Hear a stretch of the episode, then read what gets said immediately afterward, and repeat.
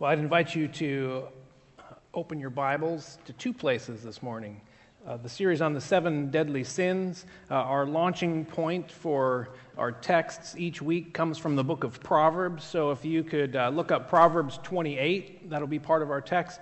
And then um, over in the New Testament, so if you find the maps in your Bible, then go back a few pages to the left, and we're looking for 1 Timothy, uh, the sixth chapter there.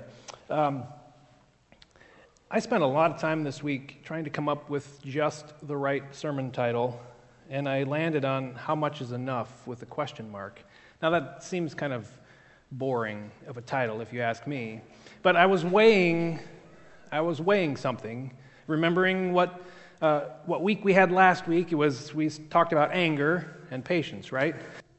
Well, I, I was thinking maybe we should have a title, How Much is Enough, which kind of suggests the the greed side of the equation today. Because when, when I was thinking about if I, if I were to title a sermon towards the generosity side, it would have to be something like uh, Going Liberal or Jesus had a liberal agenda. And I just didn't want to go there ahead of time and make you put a little mark on your card and wonder, what's he going to talk about? So we went with how much is enough. But I hope today that we will be able to look at the deadly sin of greed, and the way to freedom out of greed towards generosity. I mean, that's what the series is designed to do. The series, like I said last week, is not a way for us to figure out how to manage the sin in our life. The, the series is designed so that we can uh, eradicate the sin in our life, that we can um, look to a better way that's found in Scripture and in the life of Jesus. Uh, it's designed for us to figure out a way to live freely uh, in Christ, a life that is free from the death grip that sin often puts on us. And I, I was just thinking about that in the context of some of the words of Jesus. Jesus was one who said, uh, If you love me, then you will obey my commands. And so as we, as we think about the seven deadly sins, it comes from the framework that if we, if we truly love Jesus, if we are truly devoted to God, then we will want to become like his character. Because we will, uh, we will, um, we will worship, we will conform to that which we desire the most. And if we desire something else be, uh, besides God, then our lives will conform to that. But if we truly love God and if we are truly uh, devoted to Him, then our character will follow suit and we will become uh, more Christ like. I'd invite you to stand as we look at these two texts this morning. The first one is found in Proverbs chapter 28. I'm going to be reading verses uh, 25 through 27. The greedy stir up conflict, but those who trust in the Lord will prosper. Those who trust in themselves are fools, but those who walk in wisdom are kept safe. Those who give to the poor will lack nothing, but those who close their eyes to them receive many curses. I, love the Proverbs for the simple fact that I don't have to think too much about what it said. It's pretty straightforward. However, it can be straightforward, yet it can really do a work on us. The way we have to think about it is we have to internalize that and decide if we're going to take it seriously or not. Then, over in uh, 1 Timothy, the sixth chapter, Paul writes uh, these words to this young pastor. 1 Timothy 6, starting in verse 6. But godliness with contentment is great gain. For we brought nothing into the world, and we can take nothing out of it. But if we have food and clothing, we will be content with that. Those who want to get rich fall into temptation and a trap and into many foolish and harmful desires that plunge people into ruin and destruction. For the love of money is a root of all kinds of evil. Some people, eager for money, have wandered from the faith and pierced themselves with many griefs. And then over in verse 17 Command those who are rich in this present world not to be arrogant, nor to put their hope in wealth, which is so uncertain, but to put their hope in God, who richly provides us with everything for our enjoyment. Command them to do good, to be rich in good deeds, and to be generous and willing to share. In this way, they will lay up treasures for themselves as a firm foundation for the coming age, so that they may take hold of the life that is truly life. See, Paul wasn't saying that wealth was bad. What he was saying to these people was that uh, if you have wealth, then there's something to do with it. It's to put it to work and to be generous. This is the word of the Lord. Say thanks be to God. You can be seated. Well, greed is one of those uh, sins that, well, it seems to have become uh, socially and morally and culturally uh, acceptable. Uh, greed, simply defined, is, is it's an intense and it's a, a selfish desire for something, especially wealth or money or possessions, but it's not limited to just money. You can be greedy for all sorts of things. You can have a desire build up in your heart for all sorts of things.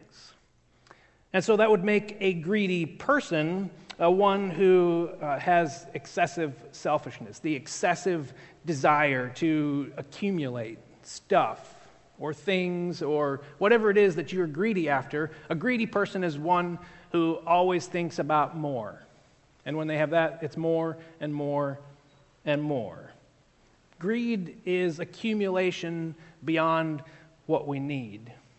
Greed is, it can be described, there's other words. There's avarice, there's covetousness, there's materialism. Uh, greed is uh, hoarding. It's, it's represented in the saying, He who dies with the most toys wins. That's the definition of greed right there.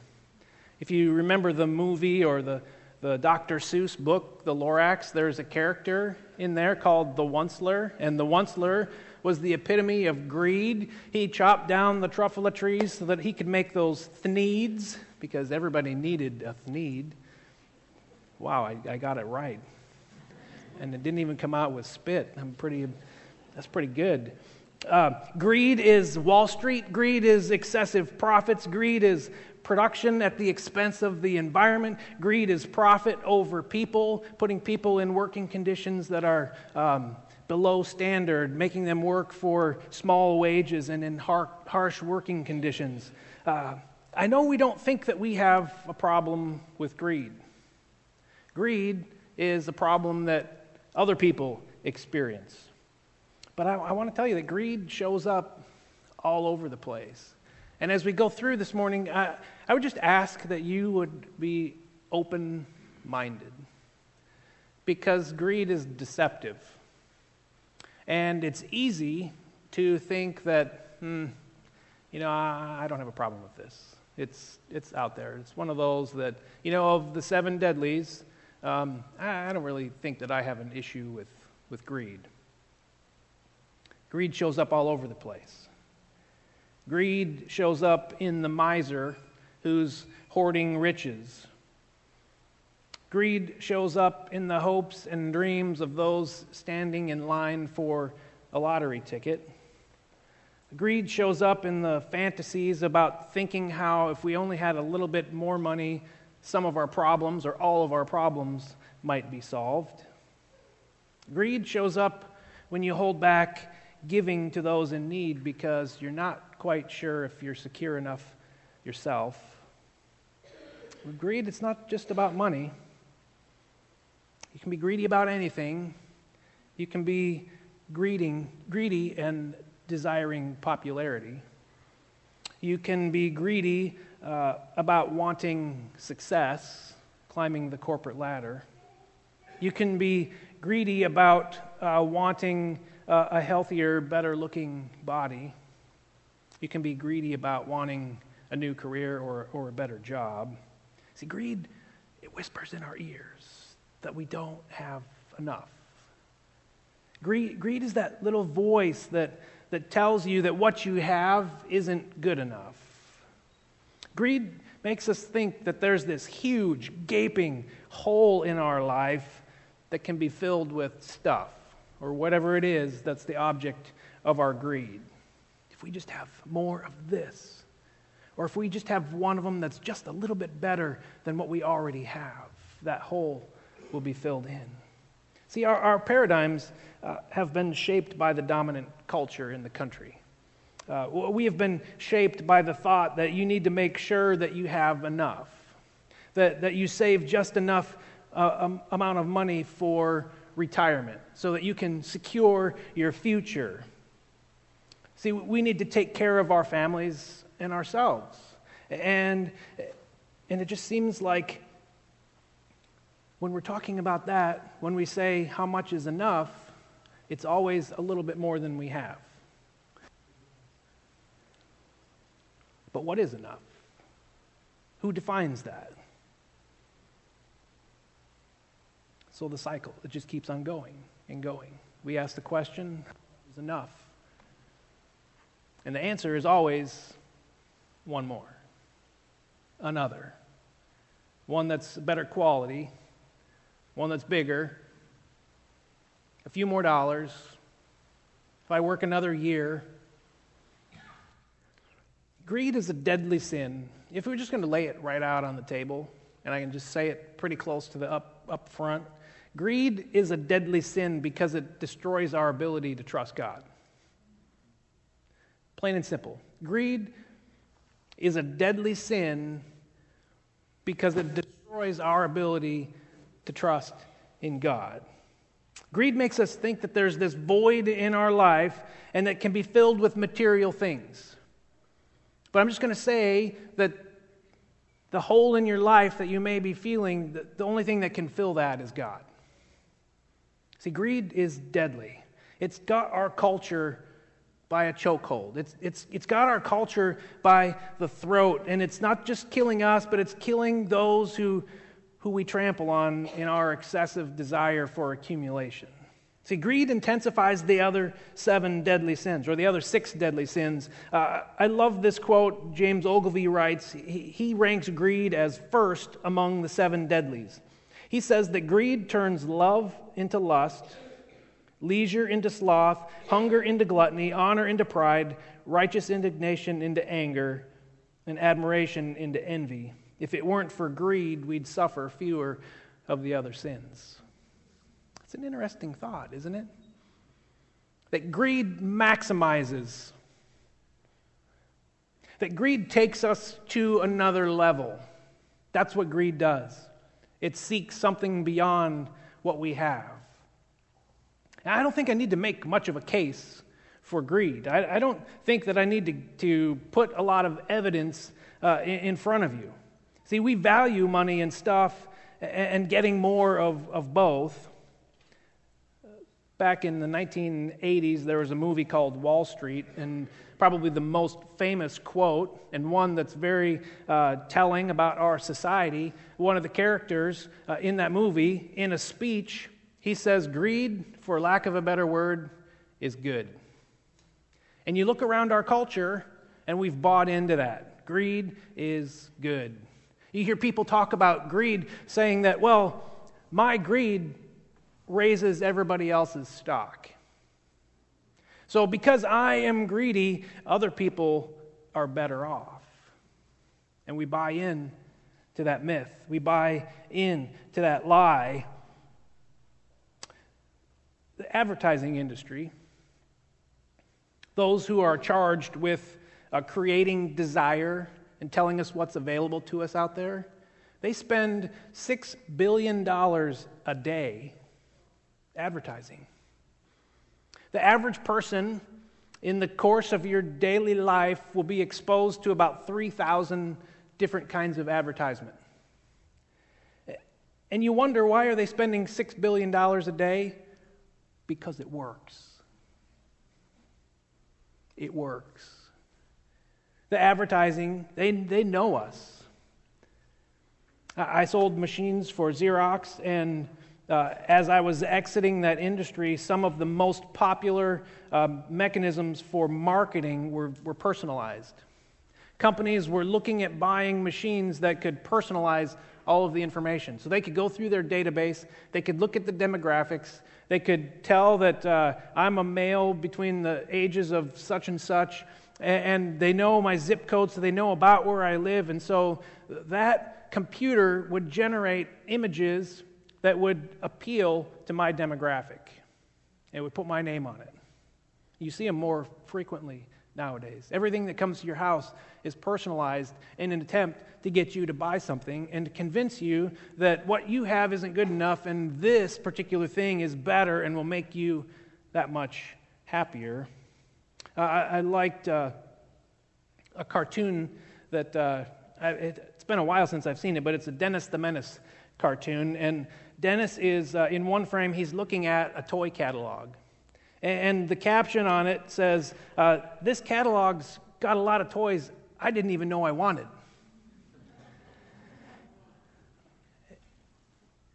Then there's the yearly rampage of Black Friday. I remember uh, the first recollection I have of Black Friday madness was back in the day when they still sold Cabbage Patch dolls. And, and remember, you know, some of you who were around uh, back in the 80s and paying attention, the, the two grandmas who got in a fist fight over the Cabbage Patch doll. It seems like there's a story like that every year. People push and shove and get in fights and trample each other to get in on the madness, to get in on the best deals, to get in on the stuff that we need. $31 billion in lottery tickets, $49 billion Americans spend on credit card interest, $69 billion a year at casinos.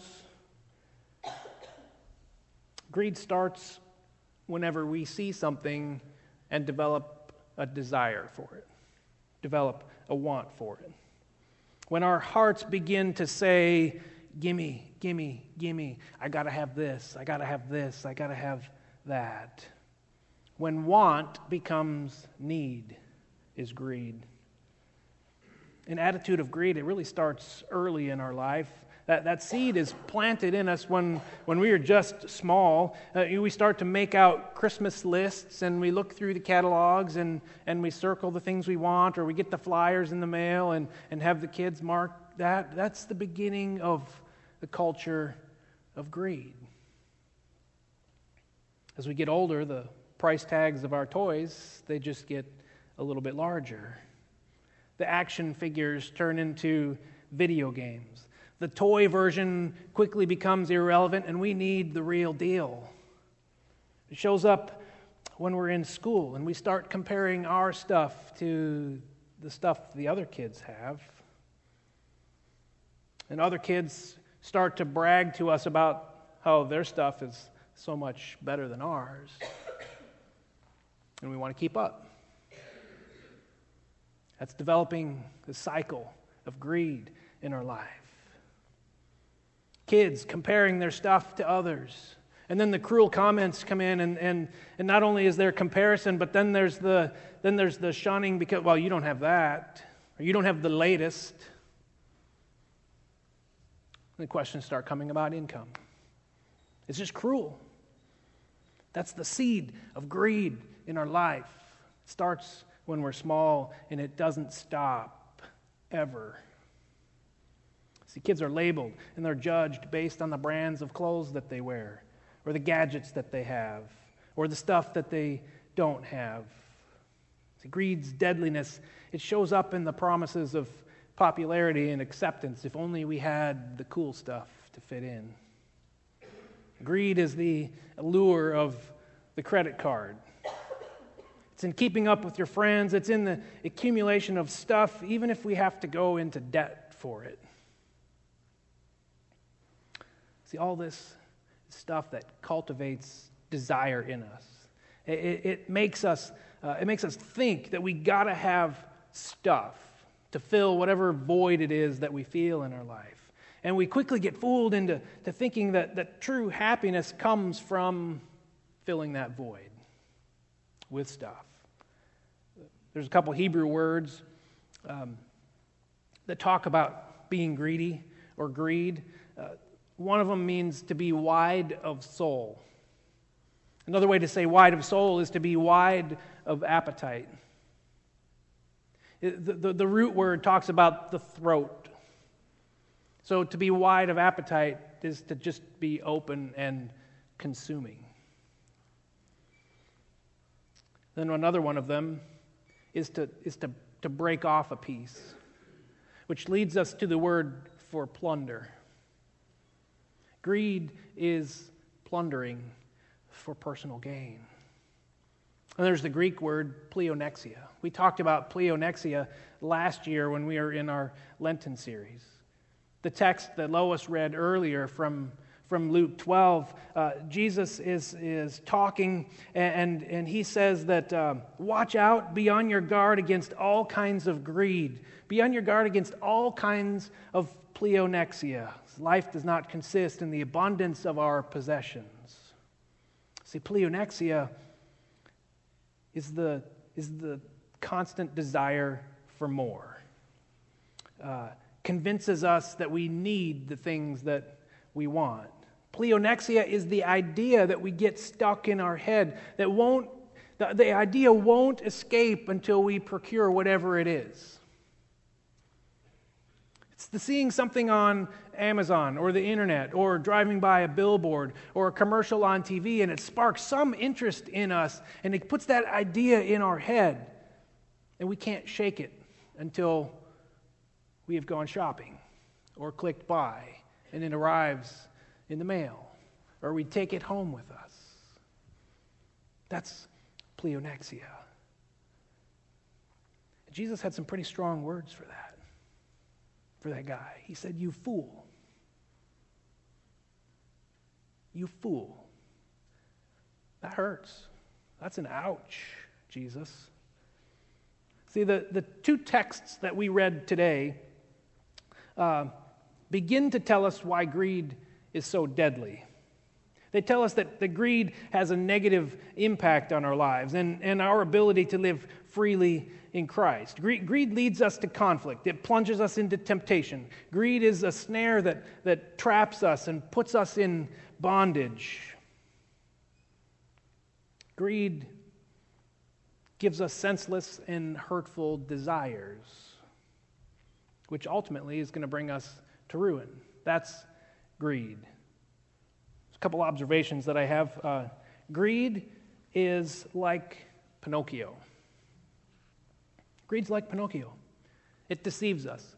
Greed is a liar. Sinful desire of, uh, the sinful desire of greed causes us to think that we need to earn more than we actually need, to long for stuff that's never really going to satisfy us. Greed makes promises that it can't keep.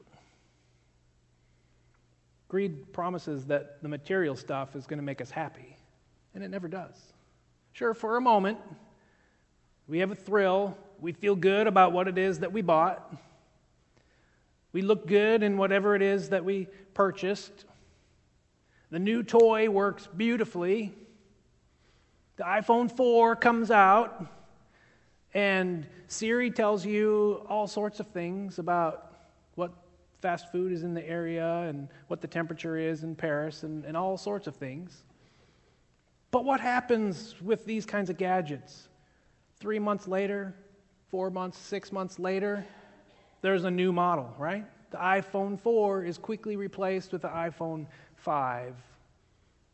Whatever it is, the style of the clothes that you purchased this year get outdated and you have to to rebuy your wardrobe for next year so that you fit in with the current look. The momentary thrill disappears fast. Greed is a liar. Greed is like Pinocchio. Greed is also like a dirt devil vacuum. Greed uh, sucks the joy out of life and hurts other people. Uh, when I think about this, uh, There was a little boy who came to Lisa's daycare for a number of years, and he was a greedy little guy. He, he would go around and he would collect as many of the toys as he could. He would take the toys away from the other kids, and pretty soon he would have two armfuls of toys, and he would stand there guarding them. And he always wanted more. And so when he tried to when he tried to get more, he would go to pick it up and something would fall out and it would frustrate him. And then he would figure out some way to, to just accumulate all the stuff and guard it and just kind of look around and be on the lookout. But he had no enjoyment. It was sad to watch because he would get so frustrated because he would have all the stuff, but he wouldn't be able to play with it. Because if he started to play with one toy, that would mean that he had to release control of all the other ones, and that would make him open and available for the kids. He had to accumulate that. And he just stood around with a sad look on his face. Greed is like a dirt devil vacuum cleaner. When we accumulate, it sucks the joy out of life. See, there's a paradoxical nature to greed. Its aim is to increase the pleasure that we get through stuff, but it often does so at the expense of enjoyment and to the harm and hurt of, of other people. Greed is, greed is like an on ramp to the interstate. Um, 1 Timothy 6 that we read, verses 9 and 10. Those who want to get rich fall into temptation and a trap and into many foolish and harmful desires that plunge people into ruin and destruction. Over in 1 Kings 21, there's a story about uh, King Ahab. King Ahab, he desired the vineyard that was right next door to his castle. The, the vineyard right next door to his, his castle there was owned by a man named Naboth. And so King Ahab went to Naboth and he said, You know, I really want your vineyard because I want to plant a vegetable garden there. And Naboth said, well, this, this property has been in my family for generation after generation. It just it means more to me than what you're offering. So I, it's not really for sale. And Ahab, he went back to his castle, all dejected and forlorn and bummed out. Then his wife, her name's Jezebel, she said, You're not acting like a king. Take it. Make him sell it to you. She said, You know what? I'll take care of it. I'll get that piece of property for you. So she made up uh, false stories, had the guy Naboth accused of blasphemy and treason. She had him put to death. And Ahab was then able to go and confiscate the land. See, Ahab's desire for more, that greed that was at the root led, led to lying, it led to murder, it led to theft. See, greed is an interstate on ramp to all sorts of other sin. Greed's also like the Great Wall of China. Greed is a barrier between us and between God. Greed puts up walls between our relationship with God. You can't serve two masters, says Jesus. You remember what the 10th commandment is in the 10 commandments? The 10th commandment is, Thou shalt not covet. Well, when greed starts to work its way into our life and we start to break this commandment and we start to covet and we start to desire and we start to want and we start to accumulate, when we break the 10th commandment, it prevents us from keeping the first one. Thou shalt have no other gods before me. When we break the 10th, we put number 10 and number 1 into opposition with each other. And Jesus spoke to that. He says, You can't serve two masters. You can't love God and love money. Why? Because both of them are all consuming. Jesus had it figured out. Greed puts up the wall between us and God. Greed is deadly. Greed destroys our ability to trust God. It, it convinces us that we know better for our life than what God does. Greed convinces us that we own all of our stuff. Greed tells us that everything that we've worked so hard for has, in actuality, become ours. We label it as mine. And whenever we start labeling things as mine, barriers go up. It becomes deadly because then, then we feel like we have to hold on to it. See, there's a spiritual cost to greed.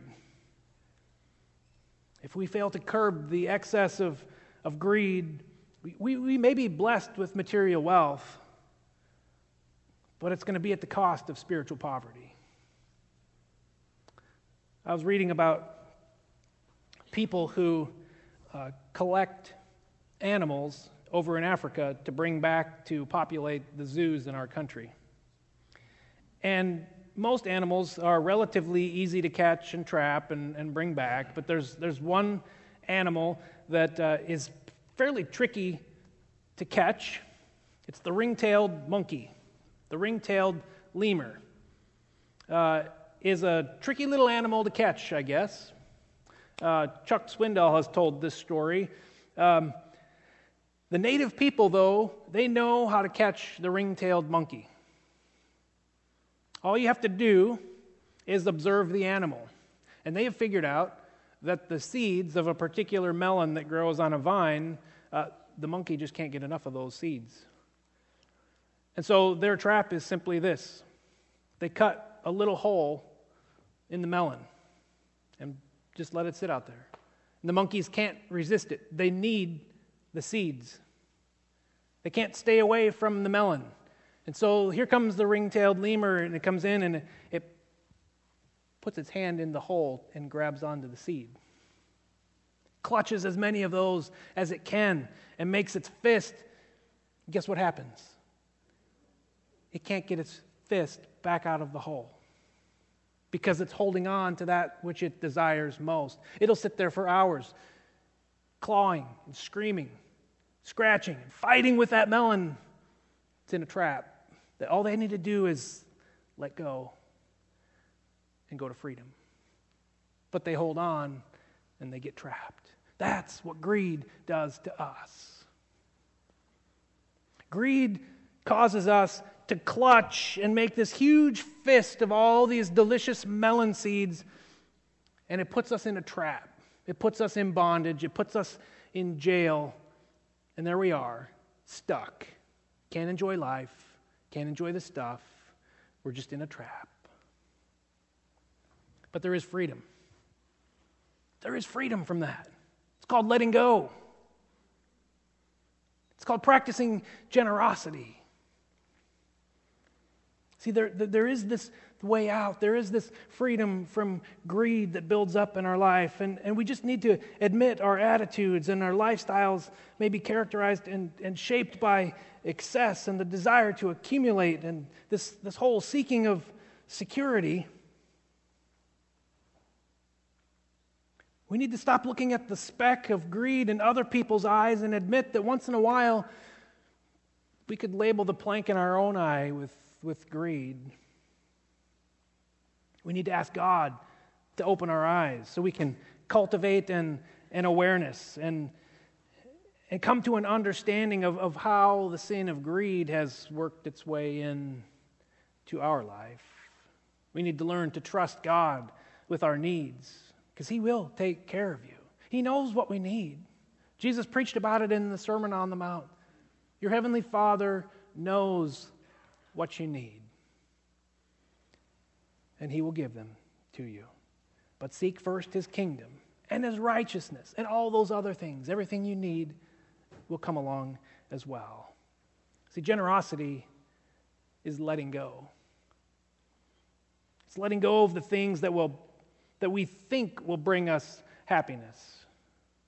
It's practicing giving of our resources, which are a gift from God in the first place. So generosity is, is living out uh, the freedom that exists when we no longer look at our stuff as belonging to us and being open to using all of our stuff for God's glory and for His use. Paul talks about it in 2 Corinthians chapter 9.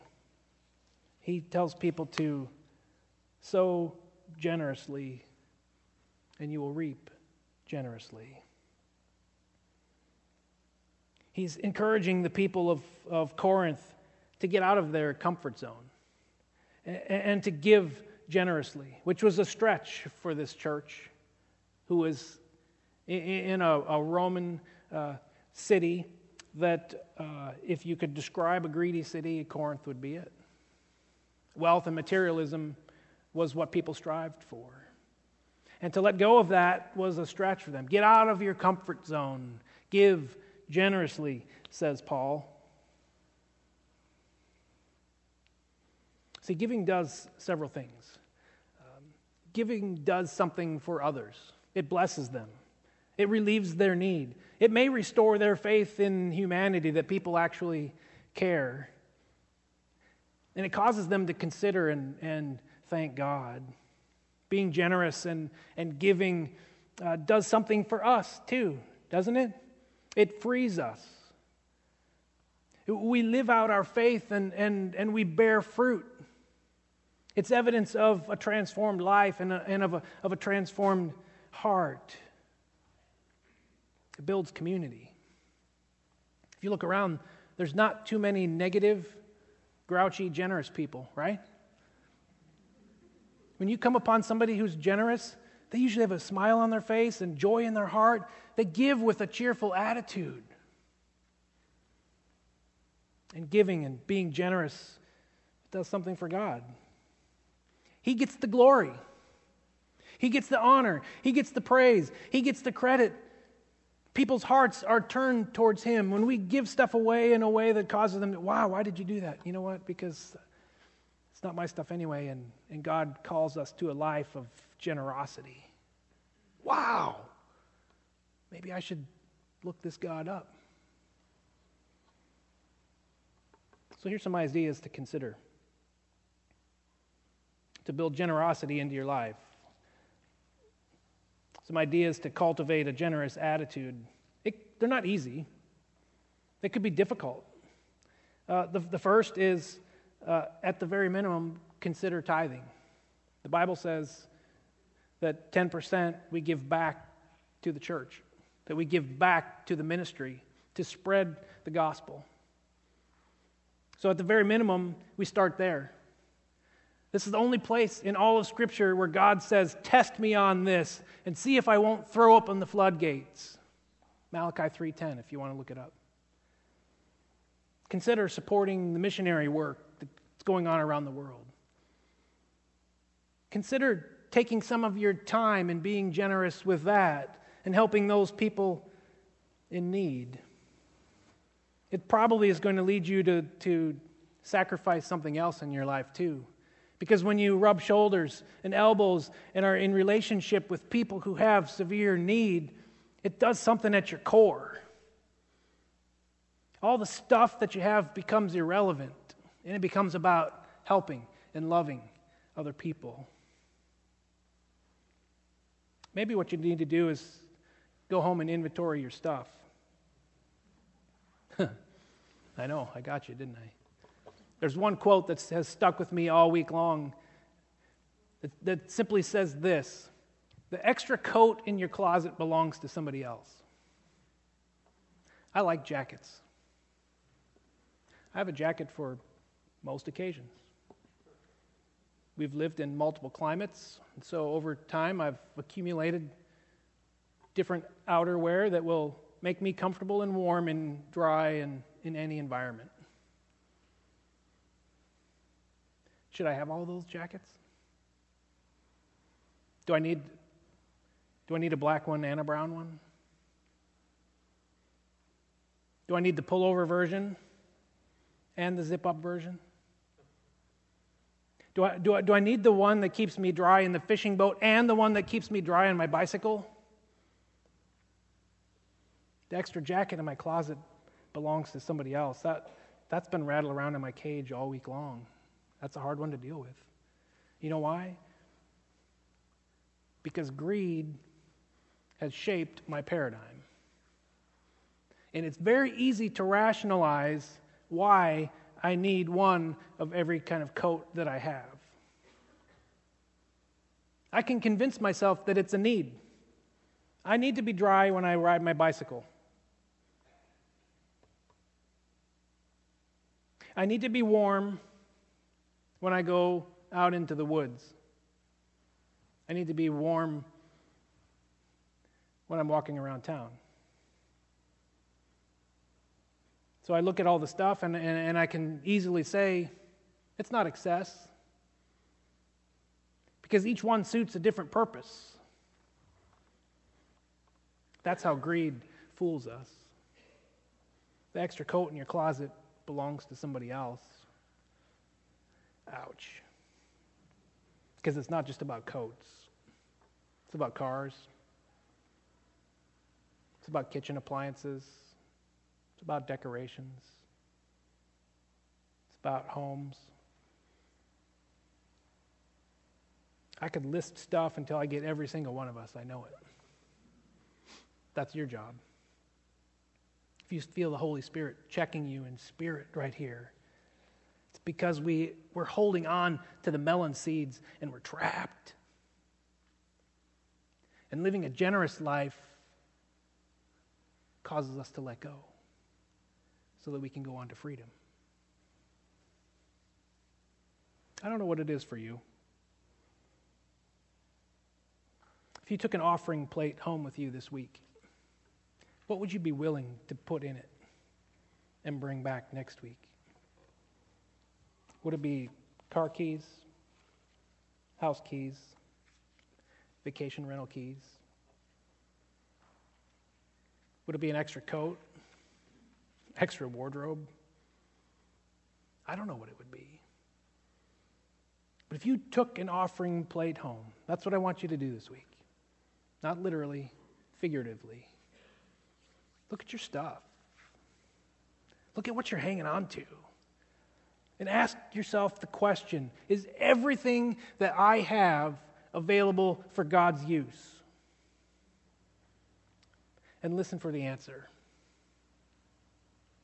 And when, when the response from yourself comes that, you know what, I can justify everything I have, give that to God. Listen for His voice. See, generosity helps us let go. The, the acts of giving our stuff away help us to, to detach, really, from this kind of a lifestyle. Giving stuff away helps us practice dependency on God, and that's really what we want, right? Would you stand for prayer?